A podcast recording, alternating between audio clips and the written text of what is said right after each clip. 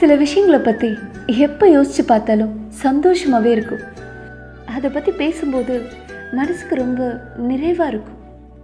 அதே மாதிரி நம்ம வாழ்க்கையில் எதிர்பார்க்காம நிகழ்ந்த சில தருணங்களில் நிறைய வாழ்க்கை பாடங்களை கற்றுக்குவோம் வாழ்க்கையை வித்தியாசமாக வாழ கற்றுக்குவோம் அப்படிப்பட்ட அந்த சில தருணங்களை மறக்கவே முடியாது. யாராவது அதே மாதிரி ஒரு விஷயத்த பேசும்போது நம்ம வாழ்க்கையிலையும் இதெல்லாம் நடந்ததில்லை அப்படின்னு ஞாபகம் வரும். மறக்கணும்னு அவசியமும் இல்லை. அதெல்லாம் சேர்ந்து தானே நம்மளை இவ்வளோ ஸ்ட்ராங் ஆக்குது. இல்லையா? என் பேர் பிரியா வினோத் நம்ம வாழ்க்கையில் நடந்த சில நிகழ்வுகளை ஒரு அழகான கதையாக உருவாக்கி உங்ககிட்ட சொல்ல போகிறேன் எந்த பிக்சர்ஸும் வீடியோஸும் இல்லாமல் ஒரு ரேடியோ ஃபீல்டில் என் குரல் மூலமாக அந்த உணர்வுகளை வெளிப்படுத்த போகிறேன் ஒவ்வொரு வாரமும் புது புது கதையோட உங்ககிட்ட பேச போகிறேன் அண்ட் வெரி ஷூர் அந்த கதை கண்டிப்பாக போர் அடிக்காது. உங்களை நிச்சயமாக என்டர்டைன் பண்ணும். ஸோ ஒவ்வொரு வாரமும் ஒரு வித்தியாசமான கதை. நம்ம வாழ்க்கையில் நடந்த கதையாக கூட இருக்கலாம். உங்கள் வாழ்க்கையில் அந்த மாதிரி நடந்ததுன்னு கூட உங்களுக்கு தோணலாம். அப்படிப்பட்ட கதைகளை உங்ககிட்ட நான் சொல்ல போகிறேன் hope you love it so keep on listening to my episodes on radio Kathai podcast channel that is R A D I O K A T H A I radio Kathai podcast channel உங்கள் கருத்துக்களை comment பாக்ஸில் post பண்ணுங்கள் இந்த radio Kathai podcast சேனலை subscribe பண்ணுங்கள் ஒவ்வொரு வாரமும் கதை கேட்டுட்டு மெயில் கூட பண்ணலாம். Kathai podcast at Gmail dot com K A T H A I P O D C A S T Kathai podcast at Gmail dot com அப்படிங்கிற மெயில் ஐடிக்கு மெயில் பண்ணலாம். அண்ட் ஆல்சோ ரேடியோ கதைங்கிற Facebook பேஜில் that is R A D I O K A T H A I radio Kathai அப்படிங்கிற Facebook பேஜை like பண்ணிவிட்டு அதுலேயும் comment பண்ணலாம். ஒவ்வொரு வாரமும் பாட்காஸ்டில் வரப்போகிற இந்த கதைகள் அந்த ரேடியோ கதைங்கிற ஃபேஸ்புக் பேஜ்லேயும் ஷேர் செய்யப்படும். ஸோ கூடிய விரைவில் ஒரு அழகான கதையோட பேசுகிறேன் and again it's my Priya Vinod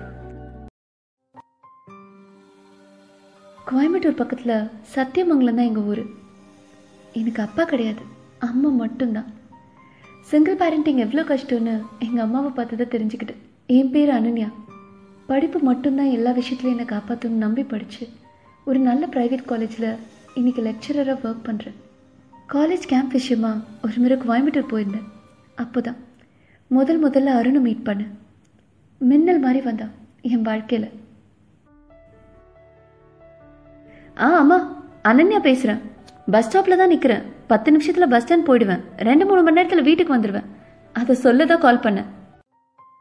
ரொம்ப நேரம் ஆகியும் எந்த பஸ்ஸும் வரல. பக்கத்தில் தான் பஸ் ஸ்டாண்டுன்னு நடக்க ஆரம்பித்தேன் என் பின்னாடியே ஒரு நாலு பேர் வர மாதிரி தோணுச்சு. கொஞ்சம் வேகமாக நடந்தேன் அவங்களும் வேகமாக தொடர ஆரம்பித்தாங்க பதட்டத்தில் யாருக்கு ஃபோன் பண்ணுறதுன்னு தோணல. அந்த வழியை வந்து ஒரு பைக்கை நிறுத்தி சார் என்னை பஸ் ஸ்டாண்டில் ட்ராப் பண்ணிடுறீங்களா? ப்ளீஸ் சரி ஏறிக்கோங்க. ஆனால் ஏன் இவ்வளோ பதட்டமாக இருக்கீங்க? ஒரு நாலு பேர் என்னை ஃபாலோ பண்ணிட்டு வராங்க. அதான் தெரிஞ்ச மாதிரி யாரையாவது காமிச்சிட்டா போயிடுவாங்கல்ல புரியுது. ஏறுங்க போகலாம் வாங்க போகலான்னு சொன்னாவன் பஸ் ஸ்டாண்ட் ரூட் எடுக்காம அவங்க பக்கமாக போனான் ஒரு வேளை இவனும் அவங்களோட அப்படின்னு நினச்சி முடிக்கிறதுக்குள்ளே அவங்கள அடித்து துவம்சம் பண்ணிட்டான். சினிமாவில் வருமே அந்த மாதிரியே. அப்புறம் ஃபோன் பண்ணி போலீஸை கூப்பிட்டு சகல மரியாதையோடையும் அவங்கள அனுப்பி வச்சோம். அவனோட தைரியம் எனக்கு ரொம்ப பிடிச்சிருந்தது. அவனை ரசிக்காமல் இருக்க முடியல. ஹலோ என்ன இப்போ ரிலாக்ஸ் ஆயிட்டீங்களா? தேங்க்யூ ஸோ மச்ங்க என் பேர் அனன்யா. நீங்கள் அருண். ஃபைட்லாம் தூள் கலப்புறீங்க? நான் எதிர்பார்க்கவே இல்லை. நான் ஒரு கராத்தே கோச்சுங்க பக்கத்தில் தான் என்னோட சென்டர் இருக்குது பொண்ணுங்க தான் கண்டிப்பாக கராத்தே கற்றுக்கணும் ஒரு பொண்ணு தன்னை தானே பாதுகாத்துக்க என்னெல்லாம் பண்ணணும்னு சொன்னான் அதுலேயே பொண்ணுங்களை அவன் எவ்வளோ மரியாதை நடத்துவான்னு புரிஞ்சுது. அவனோட அந்த சோஷியல் ரெஸ்பான்சிபிலிட்டி எனக்கு ரொம்ப பிடிச்சிருந்தது. அந்த அரை மணி நேரமே அவன் கூட ரொம்ப நாள் பழகின ஃபீலை கொடுத்துச்சு. அதுக்கப்புறம் நான் அவனை பார்க்கவே இல்லை. மூணு மாதத்துக்கு அப்புறம் மறுபடியும் ஒரு வேலையாக கோயம்புத்தூர் வந்தேன். வந்த வேலையை விட அவனை பார்க்கணுங்கிற ஆசை தான் அதிகமாக இருந்தது. ஆனால் அவன் என் கண்ணில் படவே இல்லை. பட் வேலை முடிஞ்சு போகிற வழியில் ஒரு ஹைவே ரெஸ்டாரண்ட்டில் அவனை பார்த்தேன். மனசுக்குள்ளே அவ்வளோ சந்தோஷம். அவன்கிட்ட பேசணும்னு தோணுச்சு. ஹாய் அருண். எப்படி இருக்கீங்க? நான் அனன்யா. ஞாபகம் இருக்கா? பஸ் ஸ்டாப் ஃபைட் கராத்தே ரொம்ப கஷ்டப்படாதீங்க. நல்லாவே ஞாபகம் இருக்குது நான் நல்லா இருக்கேன். நீங்கள் ஆ நல்லா இருக்கேன். என்ன இந்த பக்கம்? மறுபடி? காலேஜ் வேலையாக வந்தேன். உங்கள் காலேஜ் பேர் என்ன அனன்யா? அப்படி ஆரம்பிச்சு ஜென்ரலாக நிறைய விஷயங்கள் பேசினான். ஆனால் எனக்கு தான் அவன் பேசின எதுவுமே காதில் விழுகலை அவன்கிட்ட பேசுறதுக்கு ஒரு சோஷியல் நெட்வொர்க் வேணும்னு தோணுச்சு. அருண் உங்கள் மொபைல் நம்பர் என்ன? இல்லை கோயம்புத்தூர் அடிக்கடி வர மாதிரி இருக்கு. உங்களை மாதிரி ஒருத்தரோட ஃபோன் நம்பர் இருந்தால் நல்லது தானே? அதான். சரி நோட் பண்ணிக்கங்க. எனி டைம் எனி ஹெல்ப் கண்டிப்பாக கால் பண்ணுங்கள் தேங்க்யூ அருண். சரி நான் கிளம்புறேன். பாய் வீட்டுக்கு வந்த அன்னைக்கு நைட்டு அவனுக்கு மெசேஜ் பண்ணணும்னு தோணுச்சு. நூறு முறை ஃபோன் எடுத்து பார்த்துட்டு வேணான்னு வச்சுட்டேன். ஆனால் அது ரொம்ப நாள் நிலைக்கல அடுத்த நாள் காலையிலேயே அவனுக்கு கால் பண்ணேன் ஹாய் அருண். அனன்யா. இல்லை ஃபோன் நம்பர் கரெக்டாக இருக்கான்னு செக் பண்ண தான் கால் பண்ணேன் வேற ஒன்றும் இல்லை. நிஜமாவா? நம்பிட்டேங்க. அப்படியே சில கேஷுவல் டாக்ஸ் போச்சு. அவனுக்கு பிடிச்சது பிடிக்காதெல்லாம் தெரிஞ்சுக்கிட்டேன். அதோட அவன் ஃப்ரெண்டு கல்யாணத்துக்காக எங்கள் ஊருக்கு வரான்னு தெரிஞ்சுக்கிட்டேன். அவனை பார்க்கறதுக்காக அந்த கல்யாணத்துக்கு போனேன். ஓய் அனன்யா என்ன இந்த பக்கம்? மாப்பிள்ளை உங்கள் ஃப்ரெண்டு பொண்ணு என் ஃப்ரெண்டு அப்படியா? எப்படி தெரியும்? நானும் அவ்வளோ ஒன்றா தான் படித்தோம் அனன்யா உங்கள்கிட்ட கல்யாணத்துக்கு வரேன்னு சொன்னேன்ல. என் ஃப்ரெண்டு யாருன்னு நீங்கள் கேட்கவே இல்லையே. மாப்பிள்ளை தானே? இல்லைங்க கல்யாண பொண்ணு. அதான் கேட்டேன் எப்படி தெரியும்னு. அது வந்து அருண். சரி ஓகே நிஜத்தையே சொல்லிடுறேன். உங்களை பார்க்க தான் வந்தேன். போதுமா? அது சரி. அப்புறம் அருண் உங்களை பற்றி நிறைய சொன்னீங்க. ஆனால் உங்கள் ஃபேமிலி பற்றி சொல்லவே இல்லையே. என் ஃபேமிலியா ரொம்ப பெரிய ஃபேமிலிங்க நிறைய சொந்தக்காரங்க எனக்கு. பெரிய ஜாயிண்ட் ஃபேமிலின்னு வச்சுக்கோங்களேன். வீட்டுக்குள்ளே போனால் எப்போவுமே சந்தோஷம் மட்டும்தான் இருக்கும். அவ்வளோ அழகான ஃபேமிலி எனக்கு. அருண் உங்கள் ஜாயிண்ட் ஃபேமிலியில் என்னையும் சேர்த்துக்கிறீங்களா? பர்மனெண்ட்டா பெர்மனண்ட்டாவா அனன்யா அவசரப்பட்டு எந்த முடிவும் எடுக்க வேணாம். என் ஃபேமிலியை ஒரு முறை வந்து பாருங்க. அப்புறமும் இதே தாட் இருந்தால் கண்டிப்பாக டிசைட் பண்ணலாம். அருண் நான் சீரியஸாக சொல்லிட்டு இருக்கேன் நானும் சீரியஸாக தான் சொல்கிறேன் நீங்கள் நெக்ஸ்ட் டைம் கோயம்புத்தூர் வரும்போது கண்டிப்பாக பாருங்கள் இன்னும் டூ டேஸில் கோயம்புத்தூருக்கு ஒரு வேலையை வரேன். அப்புறம் என்ன? கண்டிப்பாக கால் பண்ணுங்க. கூட்டிகிட்டு போகிறேன் பார்க்கலாம். அந்த ரெண்டு நாளும் முடிஞ்சு நான் கோயம்புத்தூரும் போனேன். அருணும் அவன் வீட்டுக்கு என்னை கூட்டிகிட்டு போனான். அவன் சொன்ன மாதிரியே ரொம்ப பெரிய வீடு தான் உள்ளே வாங்க அனன்யா. இவங்க தான் என் அம்மா என் அப்பா தாத்தா பாட்டி அத்தை மாமா சித்தி சித்தப்பா. எல்லாரும் சேர்ந்து ஒன்றா தான் ஒரே வீட்டில் இருக்கோம். நாங்கள் எல்லாம் ஒன்றா சேர்ந்து இருக்கிறனாலையோ என்னமோ தெரில அன்பு இல்லம்னு பேர் வந்துருச்சு. இந்த சொசைட்டியில் எங்களை மாதிரி இருக்கிற ஒவ்வொருத்தருக்காகவும் இப்படி ஒரு இல்லம் எல்லா ஊர்லேயும் இருக்கத்தான் செய்யுது. என்ன ஆஃபனேஜ்னு போட்டிருப்பாங்க. அவ்வளோதான் என்னை உங்களுக்கு பிடிச்சிருக்குன்னு சொன்னீங்க? எதுவுமே பின்னாடி தப்புன்னு தோணிடக்கூடாதுல்ல. அதனால தான் என் ஃபேமிலி உங்களை பார்க்க சொன்னேன். இப்போ புரியுதா? ரொம்பவே நல்ல புரியுது அருண். நான் நினச்சது நிஜமாவே தப்பு தான் ஆனால் உங்ககிட்ட ஒன்று கேட்கணும். தப்பாக எடுத்துக்க மாட்டீங்கல்ல?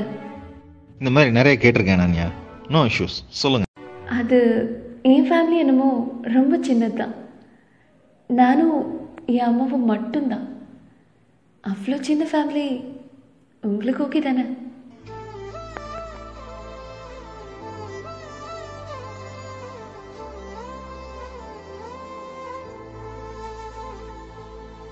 அனன்யா? என் பேரை கூட அனன்யா அருண்னு மாற்ற ஆசைப்படுறேன். உங்கள் ஆசை ரொம்ப அழகாக இருக்குது எனக்கு ரொம்ப பிடிச்சிருக்கு.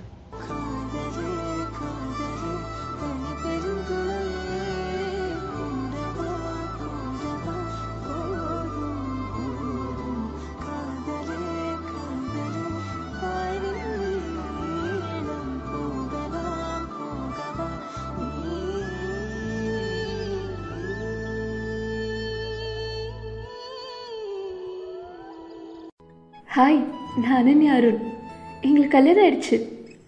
இந்த உலகத்திலே ரொம்ப அழகான சிம்பிளான கல்யாணம் எங்களோடது தான் இருக்கும்னு நினைக்கிறேன்.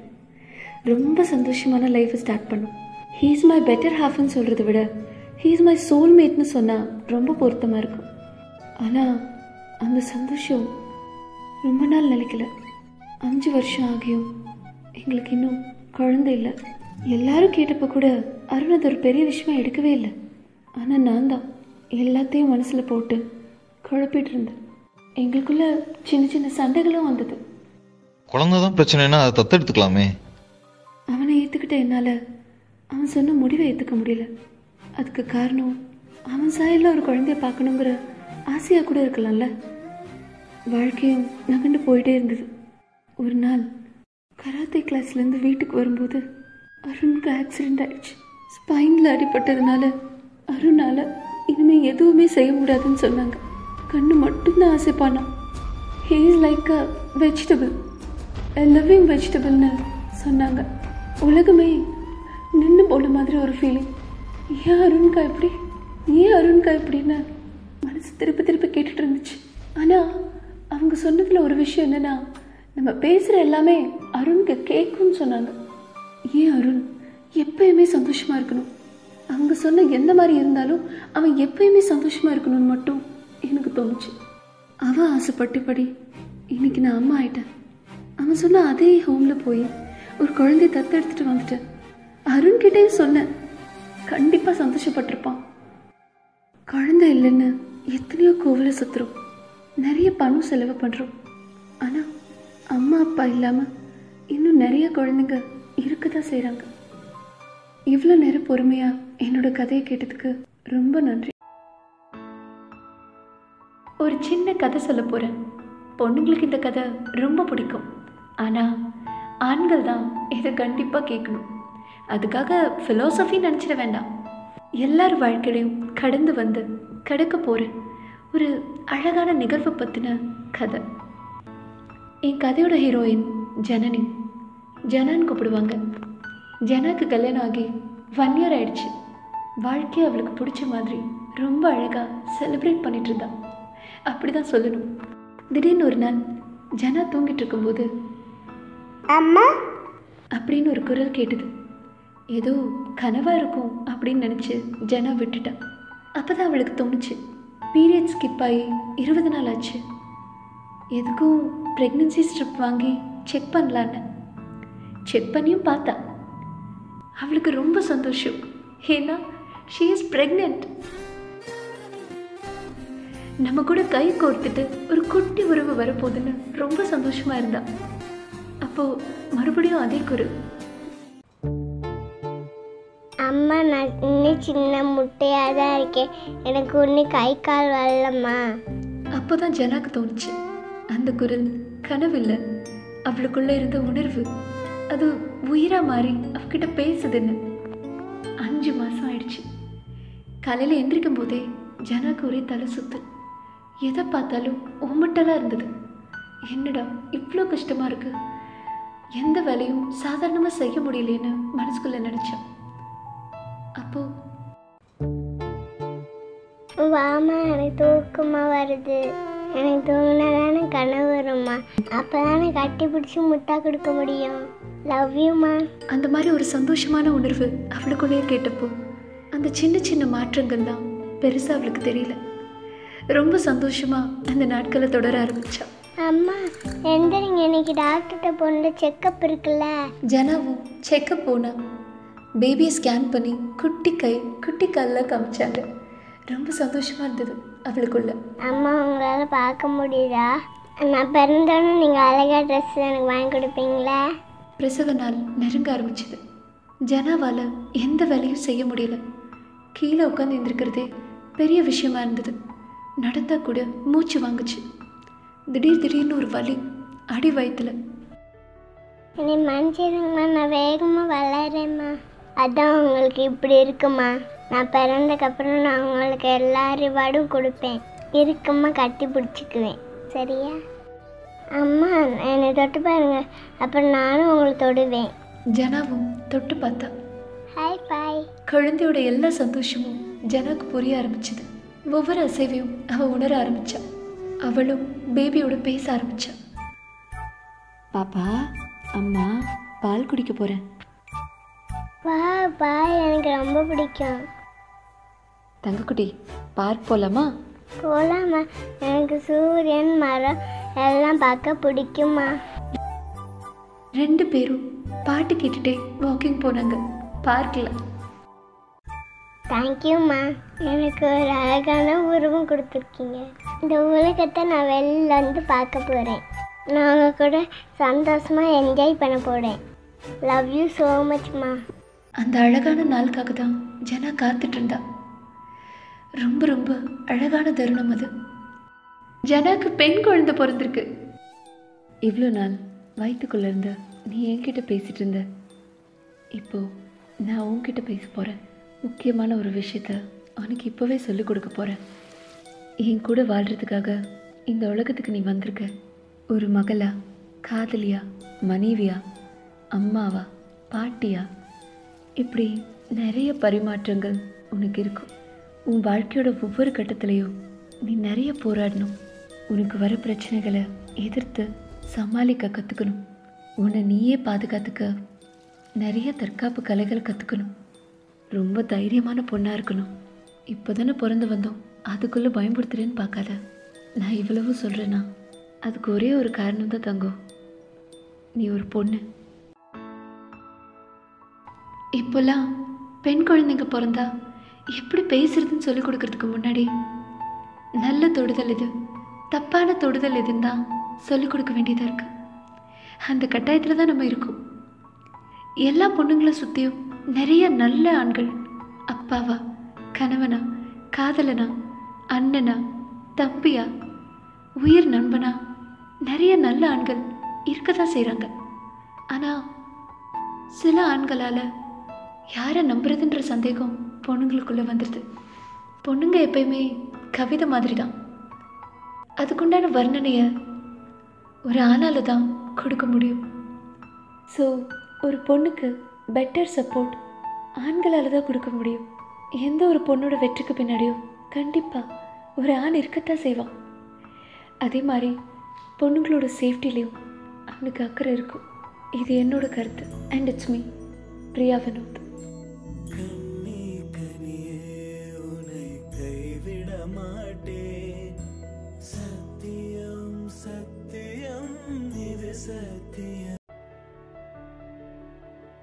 நம்ம வாழ்க்கையோட நட்பு காலம் எதுன்னு கேட்டால் நம்மள பல பேர் அவங்க காலேஜ் டேஸ்ன்னு தான் சொல்லுவாங்க. எந்த சுயநலமும் இல்லாத உண்மையான நேர்மையான நட்புக்கு அர்த்தத்தை அங்கே தான் தெரிஞ்சுக்கிட்டு இருந்திருப்போம். எப்படி ஒரு பிரச்சனை வந்தாலும் சேர்ந்து நின்று போராடணுன்றத அங்கே தான் முதல் முதல்ல கற்றுக்கிட்டு இருந்திருப்போம்.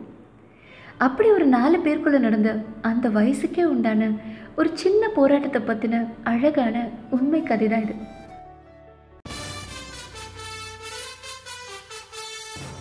ஹலோ ஹலோ இவ்வளோ பெரிய இன்ட்ரோ மியூசிக்லாம் டூ மச்சு ஆ இது okay Sidhu Sakthi Prem Kanna B Sc mathematics first year எல்லாருமே ரொம்ப ஆவரேஜ் ஸ்டூடெண்ட் ஆனால் பிரேம்க்கு மட்டும் படிப்பில் ஒரு ஆர்வம் இருக்கும். இவங்க கூட நைட் ஃபுல்லாக முழிச்சு ஊர் சுற்றினாலும் அடுத்த நாள் எக்ஸாம் நல்லா எழுதிடுவான். அந்த அளவுக்கு. கிளாஸில் லாஸ் பெஞ்சில் உட்காந்துட்டு இவங்க பண்ணுற அலும்புருக்கே பப்பா தாங்க முடியாது. லாலே லாலே லாலா. ஏய் சித்து கொஞ்ச நேரம் அமைதியாக கிளாஸை கவனிங்கடா. மச்சான் பிரேம். அதை எங்களையும் வச்சு சேர்த்து நீ கவனிக்கிறீல அப்புறம் என்ன? ஏதோ ஒரு பேப்பரோ ரெண்டு பேப்பரோ இந்த பக்கம் பாஸ் பண்ணின்னு வையேன். நானும் பாஸ் பண்ணிடுவேன் உருப்புற பிளானே இல்லையாடா? எங்கள் அம்மா அன்னைக்கே சொன்னுச்சு இவங்க கூடலாம் சேராதுன்னு. எங்கள் அம்மாவும் தான் அன்றைக்கே சொன்னாங்க. என்ன சொன்னாங்க? அதைத்தான் ரொம்ப நேரமாக யோசிச்சுக்கிட்டு இருக்கேன். ரைட்டு. ஒரு நாள் பிரேம் காலேஜ்க்கு வரல. ஏன்னு தெரிஞ்சுக்கிறதுக்காக சிது பிரேம்க்கு கால் பண்ணான். ஆனால் அவன் ஃபோன் எடுக்கல. எல்லா நாளும் கிண்டல் அடிக்கிற சித்து அன்னைக்கு மட்டும் அமைதியாக இருந்ததை பார்த்து கிளாஸே ஆச்சரியப்பட்டது. ஆனால் சித்துவுக்கு பிரேம் ஏன் வரலன்றதை விட இந்த கிளாஸை எப்படி எல்லாரும் இப்படி கவனிக்கிறாங்க அப்படிங்கிறது தான் ஆச்சரியமாக இருந்தது. அது என்ன கிளாஸு எந்த சப்ஜெக்ட்டு எதுவுமே புரியாமல் கிளம்பி கேன்டீன் போயிட்டான். அப்போ பிரேம் கிட்ட இருந்து கால் வந்தது. ஹலோ நான் வருத்தமில்லா வாலிபர் சங்க தலைவர் கைப்பிள்ள பேசுறேன். யார் பேசுறது? ஹலோ பிரேம் கால் பண்ணாலும் எடுக்கல காலேஜுக்கும் வரல. என்னதான்டா பிரச்சனை உனக்கு? இல்லைடா இன்னும் எக்ஸாம் ஃபீஸ் கட்டல. நாளைக்கு தான் லாஸ்ட் டேட்டு நாளைக்கு எக்ஸாம் ஃபீஸ் கட்டலனா எக்ஸாம் எழுத முடியாதுன்னு நினைக்கிறேன். இதெல்லாம் ஒரு மேட்ரா மார்ச் போனால் நவம்பர். அவ்வளோதானே இல்லைடா எப்படினாலும் அப்பயும் ஃபீஸ் நம்ம தானே கட்டணும். அது மட்டும் இல்லாமல் எட்டு பேப்பர் வேற ஆயிரும். இந்த படிப்பு தான் என் வாழ்க்கையவே காப்பாற்ற போகுதுன்னு நினச்சிட்டு இருக்கேன்டா சித்து. யாரா அவன் இதுக்கெல்லாம் போய் ஃபீல் பண்ணிட்டு? பேசாமல் என் பேரில் போய் எக்ஸாம் எழுதிடுறியா? டேய் எக்ஸாம் ஃபீஸ் கிட்ட வழியை கேட்டால் மொத்தமாக படிக்காமல் இருக்கிறதுக்கு வழியை சொல்கிற கொய்யால. சரி நோ டென்ஷன் லூஸில் விடு. யோசிச்சுக்கலாம். ஆமாம் இதுக்காக ஏன் நீ காலேஜுக்கு வராமல் இருக்க? சும்மா வாடா. ஃபீஸ் கட்டாமல் எப்படி மச்சான் வர்றது? எப்பயும் போல தான் இதில் என்ன டவுட்டு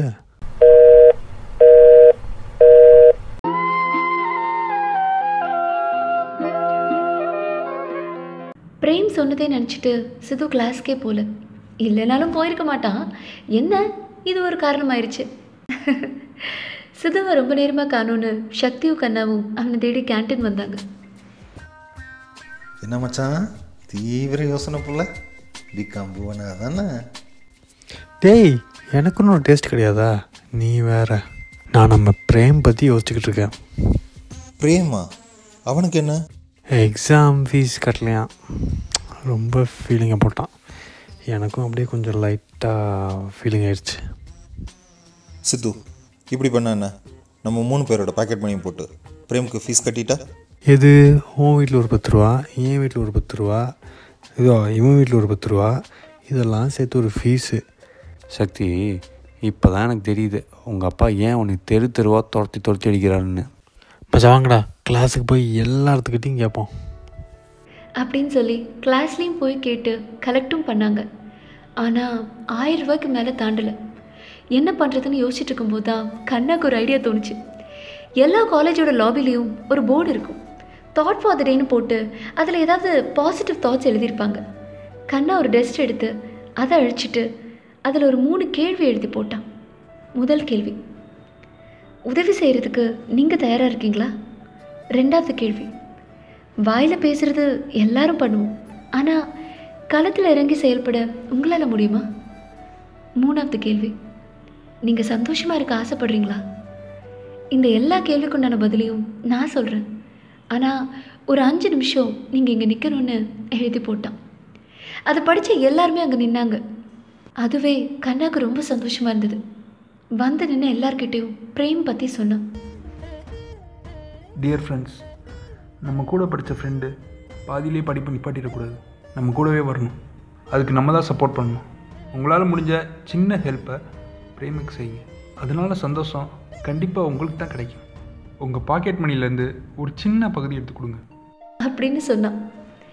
அவன் சொன்னதை கேட்டு காலேஜ் மேட்ஸ் எல்லாரும் அவங்கக்கிட்ட இருந்த அவங்களால முடிஞ்ச பணத்தை கொடுத்தாங்க.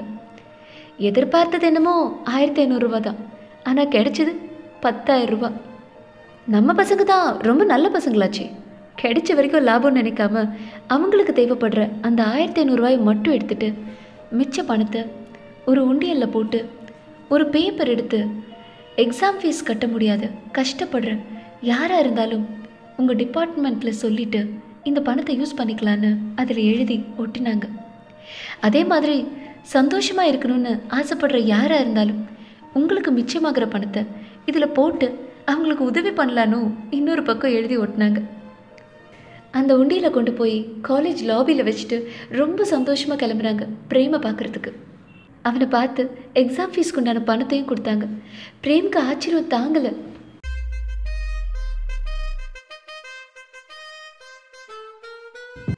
மச்சான் எப்பட்றா மச்சான் நீ காலையில் என்கிட்ட ஃபோன் பண்ணி சொன்னியா? நான் மாத்திரம் யோசிச்சிருந்தா ஒன்றுமே பண்ணியிருக்க முடியாது. எல்லாரும் சேர்ந்தோம். நீ எக்ஸாம் எழுதுறதுக்கு ரெடி பண்ணிட்டோம். அவ்வளோதான்டா மச்சான் வாழ்க்கையில் ஒரு நல்ல நட்பு இருந்தா எதையும் சாதிச்சிடலான்னு ப்ரூவ் பண்ணிட்டீங்கடா. செமடா ஆனால் மச்சான் இன்னைக்கு நீ கண்ணன் பண்ண வேலையை பார்க்கலையே. ம். பிகாம் போனால் கன்ஃபார்மாக ஓகே சொல்லிடும் இப்படியே உசுப்பேத்தி உசுப்பேத்தி உடம்ப ரணகலம் ஆக்கிட்டாங்கடா வாழ்க்கையோட சின்ன சின்ன போராட்டங்கள்லாம் அந்த காலேஜ் லைஃப்பில் தான் ஆரம்பிக்குது. எதுவாக இருந்தாலும் ஜாலியாக ஹாப்பியாக ஃபேஸ் பண்ணுற மெச்சூரிட்டியாக அந்த காலேஜ் லைஃப்பில் தான் வளர்த்துக்கிறோம். திரும்பி வரவே வராது ரொம்ப அழகான நாட்கள் அதெல்லாம். ஆனால் சித்து சொன்னது உண்மைதான் இல்லை. ஒருத்தர் மட்டும் எல்லாருக்கும் உதவி செஞ்சிட முடியாது. ஆனால் எல்லாரும் சேர்ந்தா ஒருத்தருக்கு உதவி செய்யலாம். இயற்கையாவோ செயற்கையாவோ எப்படி ஒரு இழப்பு வந்தாலும் அதனால கலையிலேருந்து போன ஒவ்வொருத்தரோட வாழ்க்கைக்கும் கலர் கொடுத்துட முடியும். நம்ம எல்லாரும் ஒன்றா சேர்ந்தா. And it's me Priya Vinod ரேடியோவில் நிறைய கதை கேட்டிருப்பீங்க. ரேடியோ ஃபீல்ட்ல யூடியூப் சேனல்ல ஒரு கதை கேட்டா எப்படி இருக்கும்? அந்த மாதிரி கதைகள் தான் உங்களுக்கு நான் சொல்ல போறேன். இன்னையோட கதை எல்லா பொண்ணுங்களோட ஹஸ்பண்டையும் யோசிக்க வைக்கிற கதை. எல்லா வைஃபும் அவங்கவங்க ஹஸ்பண்ட் கிட்ட சொல்ல மறந்த கதை. ஒருவேளை கல்யாணம் ஆகலைனா கண்டிப்பா இந்த கதையை ரொம்ப என்ஜாய் பண்ணி கேட்பீங்க இப்போ கதைக்குள்ள போலாமா? எனக்கு கல்யாணம் ஆகி அஞ்சு வருஷம் ஆச்சு. கல்யாணம் ஆன நாள்ல இருந்து என் ஹஸ்பண்ட் தான் என் உலகமே. ஆனா இப்போ ரீசன்ட் டேஸ்ல எனக்கு வேற ஒருத்தனை பிடிச்சிருக்கு. எதனால இந்த எண்ணம் வந்ததுன்னு எனக்கு தெரியல. ஒருவேளை என் மனசுக்குள்ள என் ஹஸ்பண்ட்க்கும் அவனுக்கும் சில கம்பேரிஷன்ஸ் வந்தது. அதனால கூட இருக்கலாம்ல. அது என்னன்னா அவன் என்னை எப்ப பார்க்க வந்தாலும் ஒரு ரோஜா பூ வாங்கிட்டு வருவான். அதை பார்க்கும் போதே மனசு ஃப்ரெஷ் ஆயிடும். எவ்வளவு சோர்வா இருந்தாலும் பிரிஸ்கா எந்திரிச்சு உட்காந்துருவோம் ஆனா என் ஹஸ்பண்ட்க்கு எங்க கல்யாண நாள் கூட ஞாபகம் இருக்காது. And you know one thing அவன் என்கிட்ட பேசும் போதெல்லாம் அடிக்கடி லவ் யூ சோ மச்னு சொல்லுவான். அவன் சொல்லும் போதே அவன் என்னை எவ்வளவு லவ் பண்றான்னு புரியும். ஆனா என் ஹஸ்பண்ட் என்கிட்ட அடிக்கடி சொல்றது என்ன தெரியுமா? உன்னை பார்க்கவே பிடிக்கல அப்படின்னு சொல்லுவாரு. அதே மாதிரி நானும் அவனும் நிறைய நாள் சேர்ந்து உட்காந்து சாப்பிட்டுருக்கோம். என் சமையல ரொம்ப பாராட்டுவான். அது மட்டும் இல்லாம எங்களுக்கு பிடிச்ச நிறைய விஷயங்களை பேசுவோம். வயிறு நிறையறதுக்கு முன்னாடி மனசு நிறைஞ்சிரும். அவ்வளோ ஹாப்பியா இருக்கும்.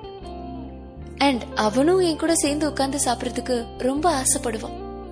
ஆனா என் ஹஸ்பண்ட் வீட்டுக்குள்ள நுழையும் போதே நான் வெளியவே சாப்பிட்டு வந்துட்டேன். உன் சமையல் எல்லாம் மனுஷன் சாப்பிடுவானா? அப்படின்னு சொல்லுவாரு. மனசே உடைஞ்சு போற மாதிரி இருக்கும்.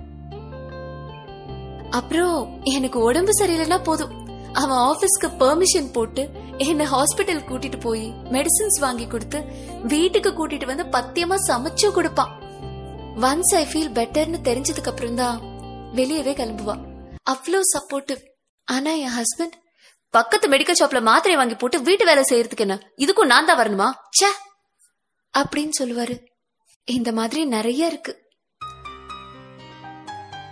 அவனை மனசுக்குள்ளேயே நினைச்சு பார்த்து அடிக்கடி சந்தோஷப்பட்டிருக்கேன். நான் அவனை எவ்வளவு லவ் பண்ணாலும் என்னால அவன்கிட்ட மொத்தமா போயிட முடியாது. யூனோ வாய் நான் தான் அவனை அஞ்சு வருஷத்துக்கு முன்னாடியே கல்யாணம் பண்ணிட்டேனே. Yes he is my husband சில வருஷத்துக்கு முன்னாடி வரைக்கும் அவர் இப்படிதான் என்ன கேர் பண்ணாரு. ஆனா இப்போ என் மேல இருந்த இன்ட்ரெஸ்ட் என்னவோ குறைஞ்சு போயிடுச்சு. என் ஹஸ்பண்ட் வேணா மாறி போயிருக்கலாம். ஆனா நான் மாற மாட்டேன். எனக்கு எப்பயுமே அவனை தான் பிடிக்கும். என் ஹஸ்பண்ட் இல்ல. ஒருவேளை என் ஹஸ்பண்ட்குள்ள இருக்க அவன் திரும்பி வந்தானா யோசிக்கலாம். என் ஹஸ்பண்டையும் லவ் பண்றதுக்கு. உங்களுக்கு இந்த கதை பிடிச்சிருந்ததுன்னா கமெண்ட் பண்ணுங்க. ரேடியோ கதை சேனலை சப்ஸ்கிரைப் பண்ணுங்க. பெல் ஐக்கானையும் பிரஸ் பண்ணுங்க. And it's me Priya Vinod இந்த உலகத்திலேயே ரொம்ப அழகான அதே நேரத்துல ரொம்ப முக்கியமான ஒரு விஷயம் பேரண்டிங் அதாவது குழந்தை வளர்ப்பு. முன்னெல்லாம் ஒரு குழந்தை பிறந்தா அந்த குழந்தைய எப்படி வளர்க்கணும்? அந்த குழந்தை அழுதா என்ன பண்ணணும்? ஒர மருந்துக்கு என்ன கொடுக்கணும்னு பெரியவங்களை கேட்டு கேட்டு வளர்த்திருப்பாங்க. ஆனா இப்போ அதுக்காகவே நிறைய வெப்சைட்ஸ் வந்துருச்சு. அம்மா வயித்துக்குள்ள குழந்தை இருக்கும் போதே பிறந்ததுக்கு அப்புறம் எப்படி குளிக்க வைக்கணும்? எப்படி பால் கொடுக்கணும்?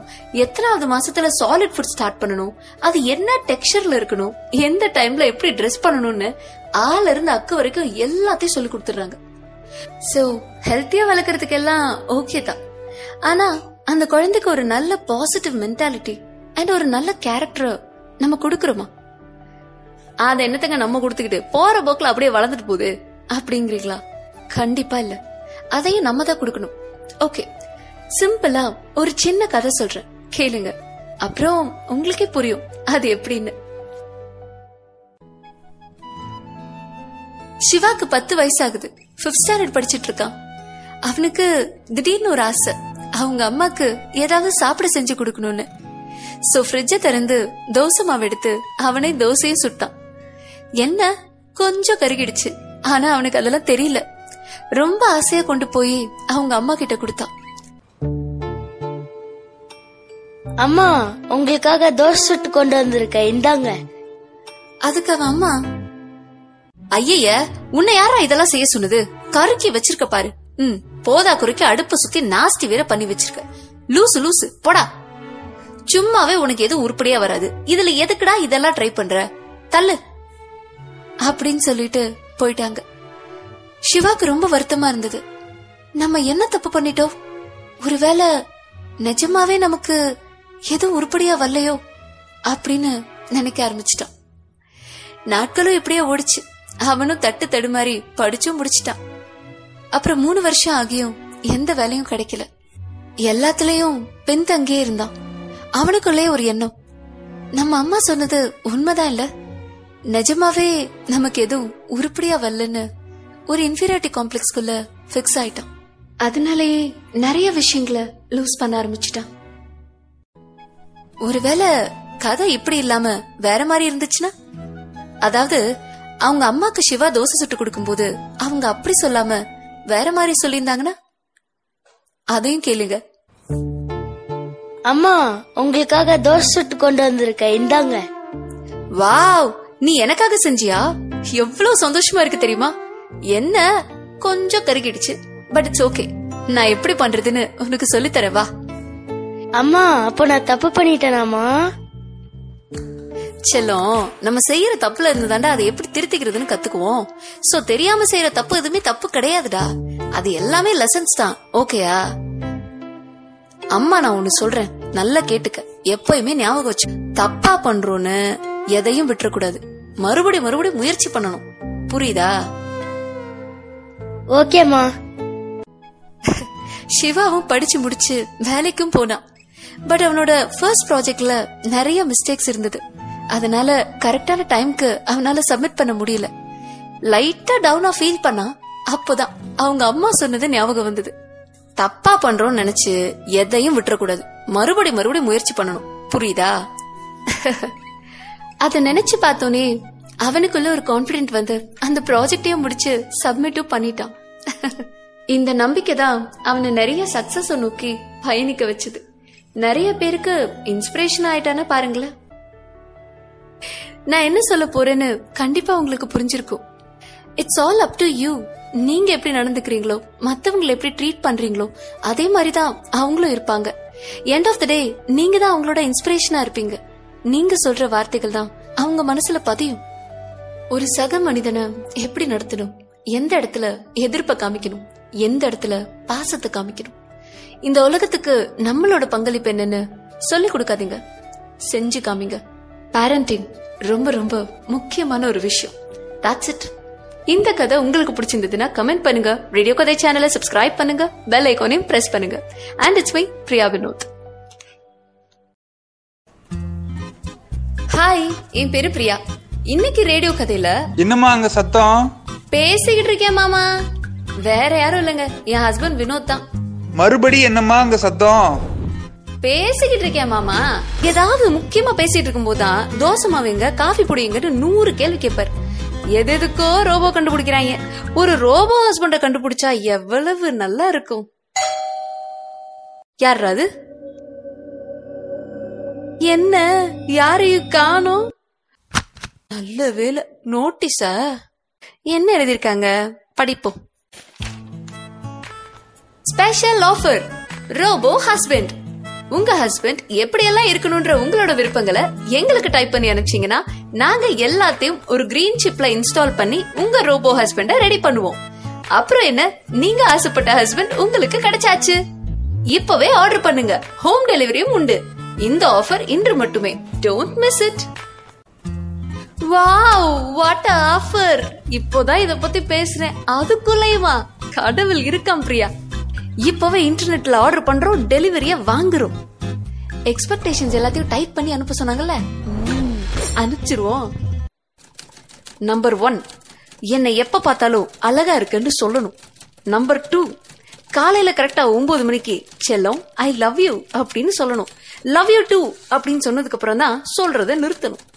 நம்பர் த்ரீ ஆஃப்டர்நூன் கரெக்டா ஒன் ஓ கிளாக் அம்மு சாப்பிட்டியாமா வாமா சாப்பிடலாம். அப்படின்னு கூப்பிடணும். சாப்பிட்டேன்னு சிரிச்சுக்கிட்டே சொன்னாதான் கேக்குறத நிறுத்தணும். அண்ட் லாஸ்டா நம்பர் ஃபோர் கரெக்டா ஈவினிங் அஞ்சு மணிக்கு தங்கக்குட்டி நீ ரொம்ப அழகா இருக்க. ஐ லவ் யூ அப்படின்னு சொல்லணும். லவ் யூ டூன்னு சொன்னாதான் சொல்றத நிறுத்தணும். கரெக்டா எழுதியிருக்கேனா? அனுப்பிச்சிருவோம். ஆ வெயிட்டிஸ் வெயிட்டிஸ் வெயிட்டிஸ் வெரி நார்மல் ஆன்சர்ஸ்லாம் சொல்லலாம். No issues okay finish sent order accepted வா ஒன்லி டென் மினிட்ஸ் ஹஸ்பண்டை வீட்டிலே கொண்டு வந்து கொடுத்துருவாங்களாம். எவ்வளவு சந்தோஷமா இருக்கு. நினைச்ச மாதிரி ஹஸ்பண்ட் கிடைக்கிறதெல்லாம் சும்மாவா? ஓ இவ்வளவு ஃபாஸ்டா super my favourite husband is going to come hi welcome home time is nine o'clock செல்லம் ஐ லவ் யூ எதுக்கு இப்ப சொல்றாப்ல? நம்பர் டூ காலையில கரெக்டா ஒன்பது மணிக்கு செல்லம் ஐ லவ் யூ அப்படின்னு சொல்லணும். லவ் யூ டூ அப்படின்னு சொன்னதுக்கு அப்புறம் தான் சொல்றத நிறுத்தணும். ஓ அதுவா? ஒர்க் ஆகுது ஒர்க் ஆகுது. லவ் யூ டூ ஹலோ நான் பிரியா பேசுறேன். நீங்க யார் பேசுறது? ஆ அனிதா சொல்லு. ஐயோ உங்க தாத்தா இறந்துட்டாரா? ஓகே ஓகே ஃபீல் பண்ணாத. நானும் என் ஹஸ்பண்டும் இப்பவே வந்துடுறோம். டியர் டியர் என் ஃப்ரெண்டோட தாத்தா இறந்துட்டாங்களாம். போயிட்டு வந்துருவோமா? ஐயோ அனிதா. தாத்தா இப்படி பண்ணிட்டாரு அனிதா. என்ன பண்றது? எல்லாம் நடக்கணும்னு இருக்கு. தாத்தாவை பத்தி நீ சொன்ன உடனே நானும் என் ஹஸ்பண்டும் பதறி அடிச்சுட்டு ஓடி வரோம். அம்மா சாப்பிட்டியாம்மா? வாமா சாப்பிடலாம். அம்மோ சாப்பிட்டியாம்மா? வாமா சாப்பிடலாம். எதுக்கு இப்ப சொன்னதே சொல்லிக்கிட்டு இருக்காரு? ஒண்ணுமே புரியலையே. நம்பர் த்ரீ ஆஃப்டர்நூன் கரெக்டா ஒன் ஓ கிளாக் அம்மு சாப்பிட்டியாமா வாமா சாப்பிடலாம் அப்படின்னு கூப்பிடணும். சாப்பிட்டேன்னு சிரிச்சுக்கிட்டே சொன்னாதான் கேக்குறத நிறுத்தணும். ஓ அதுக்கு தானா சரி. சாப்பிட்டேன். எதுக்கும் கொஞ்சம் தள்ளியே நிப்போம். அனிதா தாத்தாவை அஞ்சு மணிக்கு தான் தூக்க போறாங்களாமே. ம் தாத்தா வாழ்ந்த வாழ்க்கை என்ன இருந்த இருப்பு என்ன இப்படி பண்ணிட்டு போயிட்டாரு. அஞ்சு மணி ஆயிடுச்சு அனிதா. ஐயோ தாத்தாவை தூக்க போறாங்களே. தங்கக்குட்டி நீ ரொம்ப அழகா இருக்க. ஐ லவ் யூ ஐயோ சொந்த செலவுல சூனியம் வச்சுட்டோம் போலயே. இனிமே இங்க இருக்க கூடாது. இடத்த காலி பண்ணிட வேண்டியதான் ஓடிரலாம் தங்கக்குட்டி நீ ரொம்ப அழகா இருக்க. ஐ லவ் யூ பதில சொன்னாதான் விடுவியாடா. லவ் யூ டூ இப்ப வாடா. தெரியாம ஆர்டர் பண்ணிட்டோம். இது லூசு மாதிரில பேசுது. இந்த லூஸ்க்கு அதுவே பரவாயில்ல. இடப்பூர்ல எவ்வளவு தெரியும். ஐயோ என்ன புருஷ ரோபோல இருந்து புகை வருது? சைனா மேடா இருக்குமோ? வாரண்டி கடை வேற எங்க வச்சேன்னு தெரியலையே. ஆ கிடைச்சிருச்சு கிடைச்சிருச்சு. அந்த கம்பெனிக்காரனோட போடுற சண்டேல இந்த ரோபோ பாட் பாட்டா போகணும்டா. வச்சிருக்கேன்டா உங்களுக்கு. ஏய் என்னடி? என்ன? கனவு எதுவும் கண்டியா? யாருக்கு என்ன இருக்கு? முதல்ல என் சாக்ஸ் எங்க இருக்குன்னு சொல்லு. அம்புட்டும் கனவா? நல்ல வேலை கிரீன் சிப்பை ஃபிக்ஸ் பண்ணாங்க. ரெட் சிப்பை ஃபிக்ஸ் பண்ணியிருந்தா என்ன ஆயிருக்கும்? முள்ளும் மலரும் ஃபீல் கொடுத்தவன் மூன்று முகம் ஃபீல் கொடுத்துருப்பேன். இந்த சொன்னதை கேட்கும் ரோபோ ஹஸ்பண்ட் ஆசையெல்லாம் நமக்கு வேணாண்டா. உள்ளதை வச்சு உருப்படியா வாழ்ந்தாலே பெரிய விஷயம். என்னங்க? என்னங்க? இன்னைக்கு உங்களுக்கு குலோப் ஜாமுன் செஞ்சு தரட்டுமா? முத டெய்லி சோறு போடுமா?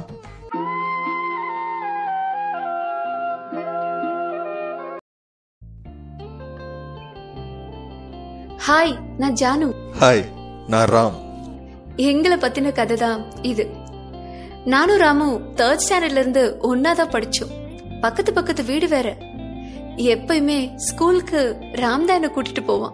அவனோட சைக்கிள்ல ஸ்கூல் முடிச்சு வெளியே வரும்போது ஒரு தாத்தா ஐஸ் கட்டியில கலர் கலரா சர்பத் ஊத்தி ஐஸ் ஐஸ்னு வித்துட்டு இருப்பாரு. எனக்கு எப்பயுமே அதை பார்த்தா ரொம்ப ஆசையா இருக்கும். அப்போ ஒரு நாள் ஸ்கூல் முடிச்சு வெளியே வரும்போது ராம் வாடா நம்ம ஐஸ்கிரீம் சாப்பிட்டுட்டு போலாம்.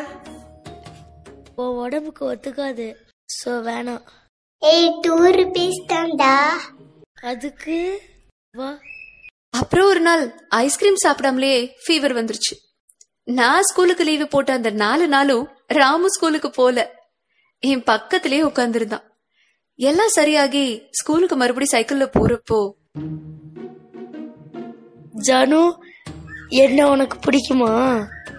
ம் பிடிக்குமே. எவ்வளோ பிடிக்கும்? ஐஸ்கிரீம் சைஸ்ல பிடிக்கும். இப்படிதான் சொன்னேன். நாட்களும் ஓடிச்சு. நாங்களும் டுவெல்த் ஸ்டாண்டர்ட் வந்துட்டோம். போர்டு எக்ஸாம் வேற. மேக்ஸ்ல நான் ரொம்ப வீக் ஒரு டேர்ம் டெஸ்ட்ல கூட நான் பாஸ் பண்ணதே கிடையாது. டுவெல்த் முடிச்சிருவேனான்னு எங்க வீட்ல எல்லாருக்கும் டவுட் எக்ஸாம் டைம்ல ராம் தான் மேக்ஸ் சொல்லி கொடுத்தான். ஏன் ராம் இந்த மேக்ஸ் யாரு கண்டுபிடிச்சா? ம் எங்க தாத்தா. ஓ அதான் நீயும் லைட்டா லூசு மாதிரியே இருக்கியா? பாரா இவங்க பெரிய சைக்காட்டிஸ்ட் படிமா ஐயோ எப்படி படிச்சு எப்படி எக்ஸாம் எழுதி? அப்படியே புலம்பி புலம்பி எக்ஸாமும் எழுதி முடிச்சிட்டேன். ரிசல்ட் கூட வந்துருச்சு. ராம்! நான் பாஸ் ஆயிட்டேன்! ஓய் இங்க தானே இருக்கேன். பெரிய ஸ்ரீதேவி நினப்பு. நீ சொல்லித்தலேனா பாஸ் பண்ணிருப்பேனானே தெரியல. தேங்க்யூ டாராம் ஏன் ஜானு? என்ன உனக்கு பிடிக்குமா? ம் பிடிக்குமே. எவ்வளவு பிடிக்கும்? ம், இந்த மேக்ஸ் புக் அளவுக்கு? உன்கிட்ட கேட்டேன் பாரு. வா. அப்ப புரியல. அவன் எதுக்கு கேட்டான்னு. அப்புறம் காலேஜும் சேர்ந்தே படிக்கணும்னு முடிவு பண்ணோம். சோ டென்டல் காலேஜ்ல சேர்ந்தோம். அப்பையும் அவன் தான் என்ன பைக்ல கூட்டிட்டு போவான் காலேஜ்க்கு காலேஜ் ஃபர்ஸ்ட் இயர் ராகிங் நிறைய இருந்தது. எப்பயுமே எல்லாத்துல இருந்தும் ராம் தான் என்ன எஸ்கேப் பண்ணி கூட்டிட்டு போவான். இப்படியே நாட்களும் ஓடிட்டே இருந்துச்சு. அப்போ ஷாம்னு ஒரு பையன் அவன் எங்களோட சீனியர் என்கிட்ட மிஸ்பிஹேவ் பண்ண ட்ரை பண்ணான். அவன்கிட்ட இருந்து தப்பிக்கிற முயற்சியில அவனை புடிச்சு தள்ளி விட்டுட்டேன். ஒரு கல்லுல போய் இடிச்சதுல அவனுக்கு தலையில அடிபட்டு அன்கான்சியஸ் ஆயிட்டான். நான் கொஞ்சம் பயந்தே போயிட்டேன். ஷாம் மிஸ்பிஹேவ் பண்ணதுனாலதான் நான் தள்ளி விட்டேன்னு சொன்னா எல்லாரும் நம்புவாங்களான்னு தெரியல. அவனும் அன்கான்சியஸா வேற ஆயிட்டானே அப்படிங்கிற பதட்டத்துல ராம்க்கு கால் பண்ண எதுக்கு இங்கெல்லாம் வரேன் சரி வா நான் பாத்துக்கிறேன். அப்படின்னு சொல்லி என்ன கூட்டிட்டு போயிட்டான். என் பேரு தப்பாயிடக்கூடாதுன்றதுக்காக தான் தான் பண்ணதா எல்லார்கிட்டயும் சொல்லிட்டான். போலீஸ் கேஸ் வேற ஆயிடுச்சு. எல்லாருமே பயந்துட்டோம். நல்ல வேலையா ஷாம் கண்ணு முழிச்சு இதுல ராம் தப்பு எதுவும் இல்ல அப்படின்னு போலீஸ்ல வந்து சொன்னான். சோ கேஸ் நிக்கல. ஷாம் என்னதான் தப்பு பண்ணியிருந்தாலும் தப்பே பண்ணாத ஒருத்தன் தண்டனை அனுபவிக்க கூடாதுங்கிற அவனோட எண்ணம் எனக்கு ரொம்ப பிடிச்சிருந்தது. சோ ஷாம பார்த்து தேங்க்யூ சொன்னேன். அப்போ அவன் ராம் மாதிரி உன்னை யாரும் காதலிக்க முடியாது ஜானு. அப்படின்னு சொன்னான் காதலா? நாங்க ஃப்ரெண்ட்ஸ் மட்டும் தானே அப்படின்னு நானும் சொன்னேன். அதுக்கு கிண்டலா ஒரு சிரிப்பு சிரிச்சான். எனிவேஸ் நடந்ததுக்கெல்லாம் ரொம்ப சாரி ஜானு அப்படின்னு சொல்லிட்டு போயிட்டான். அவன் சொன்னதை நினைச்சிட்டே வீட்டுக்கு வந்த ஷாம் சொன்னதை ராம் கிட்ட கேட்கணும்னு தோணுச்சு. நம்ம நல்ல ஃப்ரெண்ட்ஸ் தானடா? ஏன் தப்பா நினைக்கிறாங்க? அப்படின்னு கேட்கணும்னு தோணுச்சு. சோ ராம பார்க்க அவங்க வீட்டுக்கு போனேன். ராம் என்ன பார்த்த உடனே ஏய் எங்கடி போயிருந்த? ஒன்றும் இல்லைல்ல. அவ்வளோ பதட்டமா பேசின அவன்கிட்ட நான் கேட்க வந்த எதையுமே கேட்கணும்னு தோணல. இது வரைக்கும் நான் ராம் கிட்ட எதையுமே மறைச்சதில்ல. என் மனசாட்சி மாதிரி அவன். ஆனா முதல் முறையா ஷாம் என்கிட்ட சொன்னத அவன் கிட்ட சொல்லல. திடீர்னு ராம் என்ன பார்த்து ஜானு என்ன உனக்கு பிடிக்குமா? ம் பிடிக்கும்டா. எவ்வளோ பிடிக்கும்? என் உயிர் அளவுக்கு உன்னை பிடிக்கும் ராம். ஏ ராம் இதுக்கு பேரு காதல்னு சொல்றாங்களே. உண்மையா? இதுக்கு பேரு காதலா? நல்ல வேலை இப்பயாச்சும் புரிஞ்சுச்சே. எங்க புரியாம போயிருமோன்னு பயந்தே போயிட்டேன். சின்ன வயசுல இருந்து என் கூடயே இருக்க. கடைசி வரைக்கும் என் கூடயே இருக்கணும்னு ஆசைப்படுறேன் ஜானு. அவ்வளவுதான். அவன் சொன்னப்போ எனக்கு எந்த கோவமும் வரல. அதையும் மீறி சந்தோஷம் அதிகமா இருந்தது. இவ்வளவு அழகான ஒரு உணர்வா காதல்னு அப்பதான் தோணுச்சு. நானும் ராமும் எப்பயும் போல காலேஜ்க்கு போய் நல்லபடியா எங்க படிப்பையும் முடிச்சோம். என்ன பொண்ணு கேட்டு வரும்போது நல்ல பொசிஷன்ல இருக்கணும்னு ராம் ஆசைப்பட்டான். சோ அதுலயே எம்எஸ் பண்றதுக்காக டெல்லிக்கு போனான் நானும் ஒரு டென்டல் கிளினிக்ல ஒர்க் பண்ணேன். கொஞ்ச வருஷம் ஒர்க் எக்ஸ்பீரியன்ஸ்க்கு அப்புறம் மேரேஜ் பண்ணிக்கிறேன்னு வீட்ல சொல்லிட்டு என் ராம்காக காத்துக்கிட்டு இருந்தேன். அவனும் படிச்சு முடிச்சு ஒரு நல்ல பொசிஷன்ல என்ன பாக்குறதுக்கு வந்தான். இவ்வளோ தூரம் போய் படிச்சுட்டு வந்ததுல ஒரே ஒரு விஷயம் தான் அவன்கிட்ட மாறி போயிருந்தது. அவனோட வாய்ஸ் ரொம்ப மெச்சூர்டா இருந்தது. அப்புறம் பொண்ணு கேட்கணும்னா அப்படித்தானே இருக்கணும்? எங்க அப்பா அம்மாவையும் பார்த்து எங்க காதலை பத்தி சொன்னான். பக்கத்து வீட்லயே இருந்த பையன் சின்ன வயசுல இருந்து பார்த்த பையன். சோ எங்க அப்பா ஒத்துக்குவாருன்னு ரொம்ப நம்பிட்டேன் ஆனா அப்பா ஜாதி பத்திலாம் பேசினாரு. உங்க தரம் என்ன? எங்க வீட்டு பொண்ணு உங்களுக்கு கேக்குதா? அப்படின்னு சொல்லி அவனை அடிச்சு துரத்திட்டாரு. இந்த காலத்துல ஏன்பா இப்படி எல்லாம் பேசுறீங்க? அப்படின்னு கேட்டேன். அது அவர் கண்டுக்கவே இல்ல. எனக்கு வேக வேகமா மாப்பிள்ள பார்த்தாரு. ராம அம்மாவோட தம்பி லிங்கம்னு ஒருத்தர். எங்களுக்காக ரெண்டு பேர் வீட்லயும் பேசினாரு. நீங்க எல்லாரும் சேர்ந்தா குடும்பம் நடத்த போறீங்க. ரெண்டு பேருக்கும் பிடிச்சிருக்கு. கல்யாணம் பண்ணி வைங்க. வாழ்ந்துட்டு போறாங்க. அப்படின்னு சொன்னாரு. பட் யாரும் அவர் பேச்ச மதிக்கவே இல்ல. இதுக்கு நடுவுல எங்க அப்பா எனக்கு கல்யாணம் வேற ஃபிக்ஸ் பண்ணிட்டாரு. இதுக்கு மேலயும் சும்மா இருக்க கூடாதுன்னு நானும் ராமும் ரெஜிஸ்டர் மேரேஜ் பண்ணிக்கலாம்னு முடிவெடுத்துட்டோம். ஃப்ரெண்ட்ஸ் கிட்ட எல்லாம் பேசி ராமு அரேஞ்ச் பண்ணான். நானும் வீட்ல எல்லார்கிட்டயும் கோபமா பேசிட்டு வீட்ல இருந்து வெளியே வந்துட்டேன் எங்க அப்பாவோட பங்காளிங்க எல்லாம் சேர்ந்து அவரை ஏத்தி விட்டதுனால எங்களை கொல்றதுக்கு அவர் ஆள் அனுப்பிச்சிட்டாரு. எங்களுக்கு அது தெரியாது. எங்க கல்யாணம் ரொம்ப அழகா நடந்தது. நானும் ராமும் வாழ போற அந்த வாழ்க்கைய நினைச்சு சந்தோஷத்தோட உச்சத்துல இருந்தேன்னே சொல்லிடலாம். திடீர்னு ராம் மேல யாரோ கத்தி வீசின மாதிரி இருந்தது. நல்ல வேலை அது அவன் மேல படல. அப்போதைக்கு அங்கிருந்து தப்பிச்சா போதும்னு தோணுச்சு. சோ ஓட ஆரம்பிச்சோம். பட் அவங்க துரத்துக்கிட்டே இருந்தாங்க. எவ்வளவு தூரம் ஓடுறது? நம்மள சேர்ந்தே வாழ விட மாட்டாங்க போல. இதுக்கு சேர்ந்தே செத்துடலாம் ராம். அப்படின்னு நான் சொன்னேன். அதுக்கு ராம் என்ன சொன்னான் தெரியுமா? சாகுறது தான் பிறந்தோமா நல்லா வாழ்வோம் ஜானு அப்படின்னு சொன்னான். எப்படியோ தப்பிச்சிட்டோம். ராமோட மாமா லிங்கம் தான் எங்களுக்காக சப்போர்ட் பண்ணாரு. ஒரு அழகான வீடு புடிச்சு கொடுத்து எங்களை வாழவும் வச்சாரு. இதெல்லாம் நடந்து ஒரு வருஷம் ஆச்சு. இன்னைக்கு எவ்வளவு அழகான ஒரு வாழ்க்கைய வாழ்ந்துட்டு இருக்கேன்னு சொல்லிட முடியாது. அவ்வளவு அழகான ஒரு வாழ்க்கை. யூனோ ராம் காலையில மட்டும்தான் கிளினிக் போவான். மிச்ச நேரம் எல்லாம் என் கூடயே தான் இருப்பான். லிவிங் அ ஹெவன்லி லைஃப்னு சொல்லுவாங்கல்ல அப்படி ஒரு வாழ்க்கை தான் என்னோடது. அவ்வளோ லவ் பண்றான்.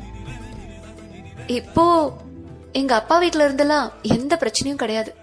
என்ன பேச்சுவார்த்தை தான் இல்லாமே போயிடுச்சு. ஆனா நான் நம்புறேன். கண்டிப்பா எல்லாரும் எங்களை ஒரு நாள் புரிஞ்சுக்குவாங்கன்னு. ஜானு ஃபோன் அடிக்குது பாரு எடு. நீயே எடு ராம். நான் எடுக்க மாட்டேன். நான் எப்படி எடுக்க முடியும்? ஹலோ? லிங்கம் நான் ராம் அம்மா பேசுறேன்டா. ராம்க்கு முத வருஷ திதி வச்சிருக்கோம்டா. ராமேஸ்வரத்துக்கு போறோம். நீயும் கண்டிப்பா வந்துருடா. அந்த பொண்ணு ஜானு வீட்லயும் அவளுக்கு திதி கொடுக்க போறாங்களாம். சொன்னாங்க. இப்போ நல்லா பேசி என்ன பிரயோஜனம்? அந்த பிள்ளைங்க ரெண்டும் ஆசையாக கல்யாணம் பண்ணிக்கிறேன்னு உங்கள்கிட்ட தானே கேட்டுச்சுங்க. நீங்கள் விடலை ரிஜிஸ்டர் மேரேஜ் பண்ணிக்கிறேன்னு போனாங்க. அதையும் விட்டீங்களா? கத்தியை தூக்கி வீசி ராம் பயல் அந்த பிள்ளையோட அப்பா ஆளை வச்சு கொண்டுட்டாரு அதை பார்த்த ஜானு சேர்ந்து தான் வாழ முடியல. சேர்ந்தாவது சாகணும்னு அங்கேயே தன்னைத்தானே குத்திட்டு செத்து போச்சு. மாற்றங்கள்லாம் தானா வராது. நம்ம தான் நிகழ்த்தணும். பிள்ளைங்க நம்ம கிட்ட வந்து காதலிக்கிறேன்னு சொன்னா உண்மையாவே அது நல்ல வாழ்க்கையா இருந்தா அதை அமைச்சு கொடுக்கணும். இப்படி அழிக்க கூடாது சேர்ந்து வாழணும்னு ஆசைப்பட்ட பிள்ளைங்களை வாழ விடாம இப்ப திதி கொடுக்க போறீங்களா? எப்படியோ போங்க. டே ராம் உங்க அம்மா பாவம் இல்லடா. ரொம்ப அழுதுருப்பாங்கல்ல ம் ஆமா. ஆனா என்னதான் அடி கொண்டாங்க நீ ஏண்டி அப்படி பண்ண? வாழ்க்கை வாழ்றது தாண்டி சூசைட் பண்ணிக்கிறதெல்லாம் ரொம்ப தப்பு. அப்படி முடிவெடுத்தா இந்த உலகத்துல பாதி பேர் இல்லாம தான் போயிருக்கணும். என்னடி அப்படி பாக்குற? ஏதாவது புரியுதா? ஏ ராம் நீ எப்பயுமே என்கிட்ட ஒன்னு கேப்பல இப்ப நான் கேக்கட்டா? உனக்கு என்ன பிடிக்குமா ராம்? எவ்வளவு பிடிக்கும்? எத்தனை ஜென்மம் எடுத்தாலும் உனக்காகவே வாழ்ற அளவுக்கு அவ்வளோ பிடிக்கும்டி. லவ் யூ so மச் அப்ப வா மறுபடி பொறுக்கலாம்.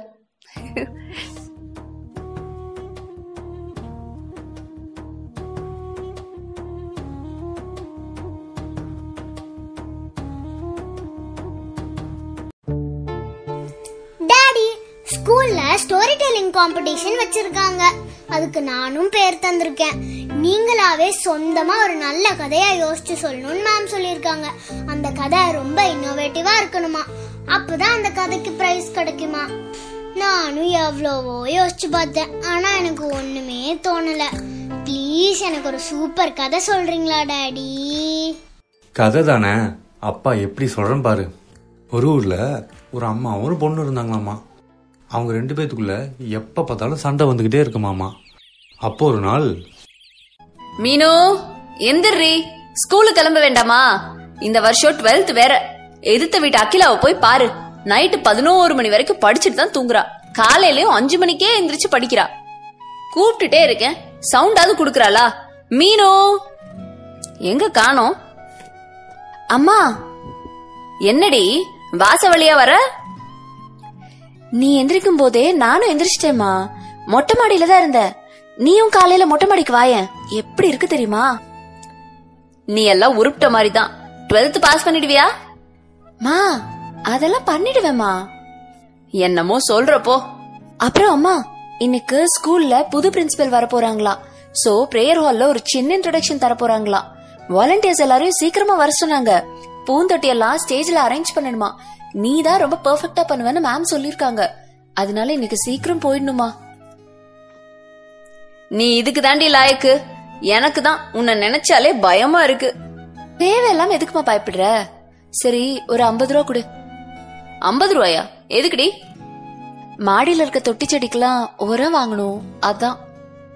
இது ஒண்ணுதான் குறைச்ச. நீ போய் கேக்குற அந்த ஐம்பது ரூபாய்க்கு இத்து நூண்டு பாக்கெட்ல உரம் கொடுப்பான். அதுவே அந்த ஐம்பது ரூபா இருந்தா அஞ்சு மேகி பாக்கெட் வாங்கிடுவேன் தெரியும்ல?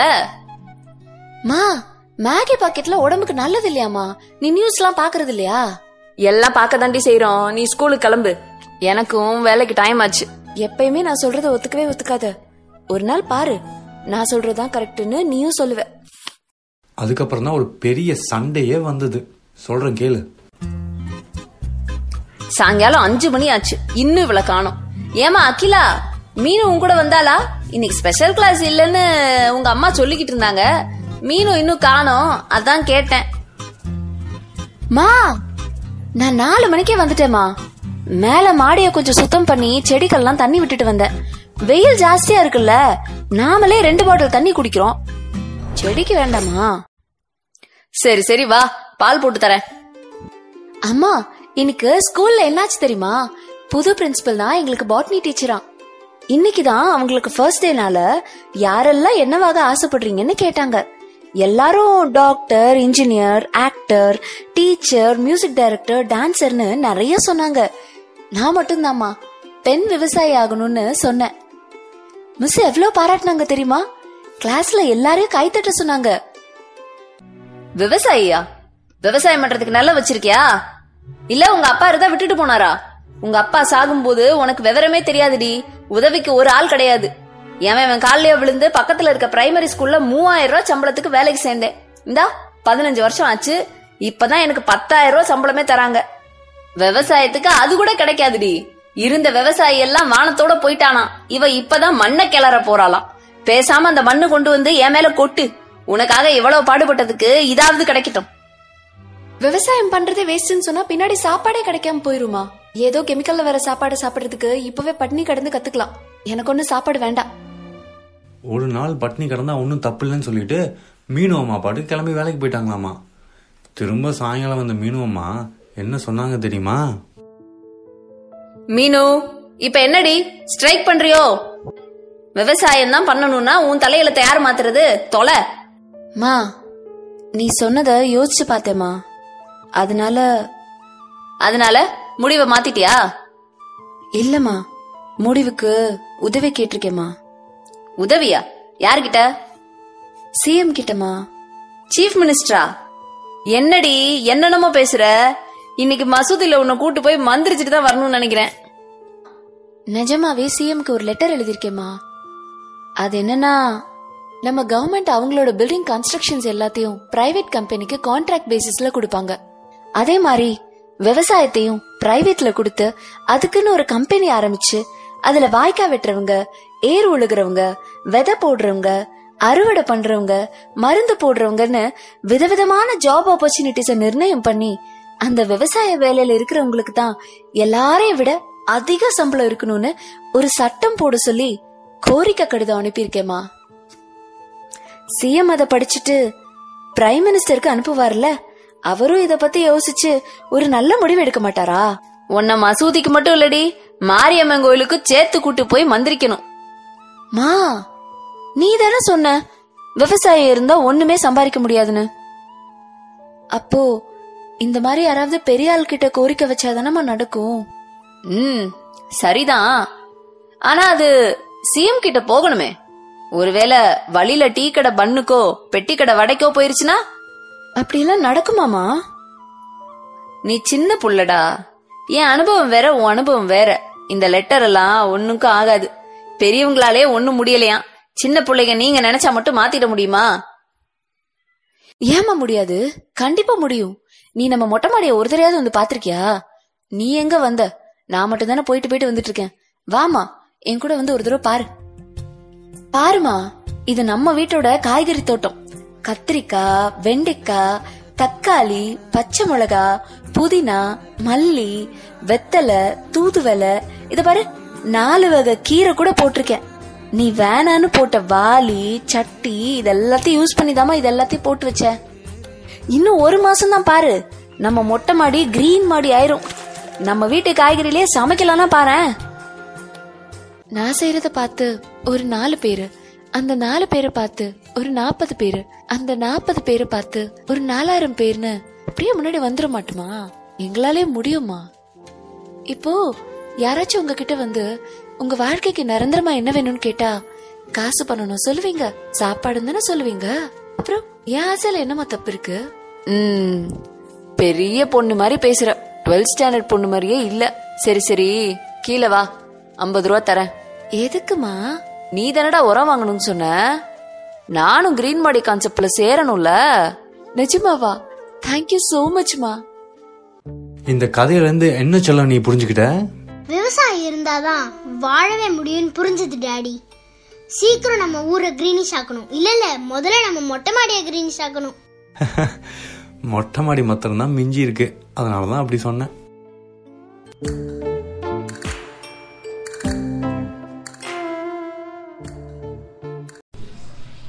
Anitha Ranganathan. Yes ma'am Sheela Joseph. Yes ma'am Kavya Ramalingam. Kavya Ramalingam. Kavya. Kavya. Yes ma'am என்னடி? கண்ணை திறந்துகிட்டே கனவு காண்ற போல? இல்ல இன்னைக்கு வேலண்டைன்ஸ் டே அதுமா நம்மளுக்கு ஐ லவ் யூ சொல்ல யாருமே இல்லைன்னு ஃபீல் பண்றியா? நான் தான் ஏற்கனவே லவ் பண்றேனே. அப்புறம் எதுக்கு ஃபீலிங் அப்படியா? மூணு வருஷம் ஒன்னா சேர்ந்து படிக்கிறோம். ஒரு வார்த்தை கூட சொல்லல. யார் அது? எங்க ஊர்ல இருக்காரு. சின்ன வயசுல இருந்தே எனக்கு தெரியும். ஒன் சைட்ல வா. அவருக்கும் என்ன ரொம்ப பிடிக்கும்.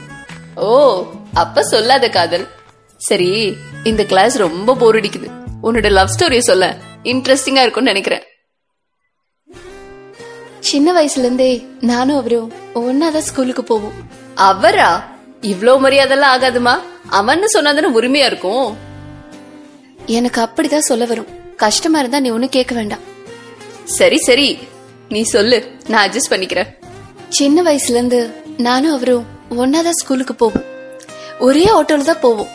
கிளாஸ் ரூம்ல பாய்ஸ் தனியா கேர்ள்ஸ் தனியா உட்கார வச்சிருப்பாங்க. சோ அவரால் என் பக்கத்துல உட்கார முடியாது. அதனால மிஸ் போனதுக்கு அப்புறம் லஞ்ச் டைம்ல வந்து என் பக்கத்துல உட்காந்துக்குவாரு. சேர்ந்து தான் சாப்பிடுவோம். சேர்ந்து தான் படிப்போம். எப்பயுமே ஸ்கூலுக்குள்ள வந்தோன்னே அழகா ஒரு ரோஜா பூ கொடுப்பாரு. பாரா அப்பவே வா. யூனோ சம்திங் அப்போ எனக்கு ஒரு பத்து வயசு இருக்கும். ஒரு பாம்பு எங்க வீட்டுக்குள்ள வந்துருச்சு. அது நான் தூங்கிட்டு இருந்த இடத்துல வந்து என்ன கொத்திருச்சு. அச்சச்சோ அப்புறம் என்னாச்சு? வழியில துடிச்சு போயிட்டேன். நான் கத்துன சவுண்ட் கேட்டு அவரும் வீட்டுக்குள்ள ஓடி வந்தாரு. எல்லாரும் சேர்ந்து என்ன ஜிஹெச்க்கு கூட்டிட்டு போனாங்க. நைட் ஃபுல்லா தூங்காம பாத்துக்கோங்க. அப்பதான் மருந்து வேலை செய்யும்னு டாக்டர் சொல்லிட்டாரு. அவர்தான் என் பக்கத்திலே உட்கார்ந்து பேசிட்டே இருந்தாரு. அப்ப அவரோட அம்மா கூட வந்து நீ கொஞ்ச நேரம் தூங்குப்பா. நான் வேற யாரையாவது பாத்துக்க சொல்றேன்னு சொன்னாங்க. இல்லன்னு அவரே முடிச்சிருந்து என் கூட பேசிக்கிட்டே இருந்தாரு. அப்ப அவர் சொன்ன அந்த சிண்ட்ரலா கதை தான் இன்னைக்கு வரைக்கும் என்னோட ஃபேவரட் ஸ்டோரி அதே மாதிரி ஸ்கூல்ல யாராவது என்ன கிண்டல் அடிச்சிட்டா போதும். அவ்வளவுதான். உடனே சண்டைக்கு போயிடுவாரு. ஹீரோயிசம் பண்ணிருக்காருன்னு சொல்லு. ம், ஆமா. அப்போ அவருக்கும் உனக்கும் சண்டையே வந்தது இல்லையா ம் நிறைய வந்திருக்கு.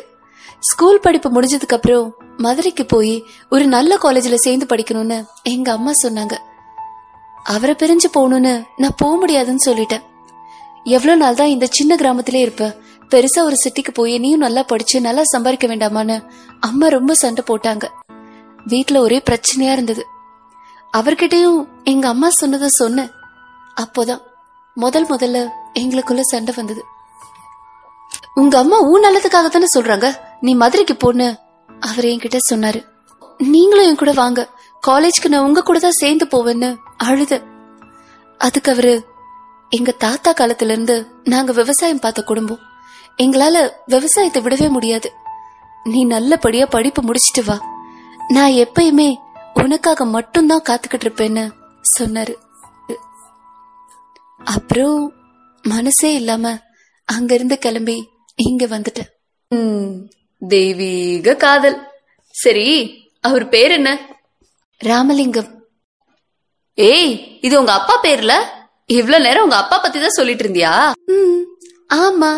He is my first hero he is my first love and I love யூன்றத ஒரு பையன்கிட்டயோ இல்ல ஒரு பையன் பொண்ணுகிட்டயோ மட்டும்தான் சொல்லணுமா?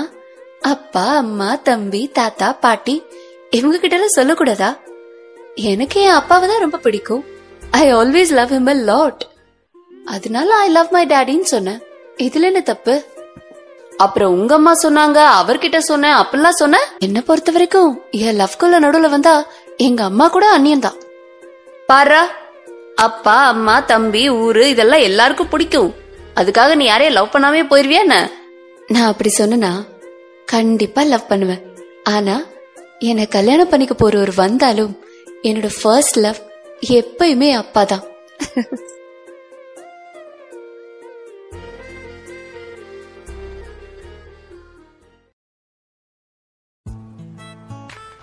செல்லக்குட்டி செல்லக்குட்டி.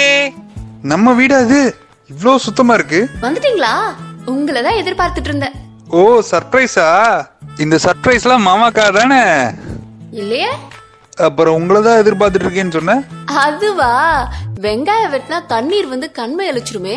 நீங்க இருந்தா அழகா வெட்டி கொடுத்துருவீங்களே நீ யோசிச்சுக்கிட்டு இருந்த நீங்க உள்ள வந்துட்டீங்க. இதான் காதல்ங்கிறது. எது? வெங்காயம் வெட்டுறதா? வாய்ஸ் மாறுது. அப்போ பொண்டாட்டிக்கு ஹெல்ப் பண்ண கூடாதா மேல் டாமினேஷன் பண்றீங்க. அப்படிதானே?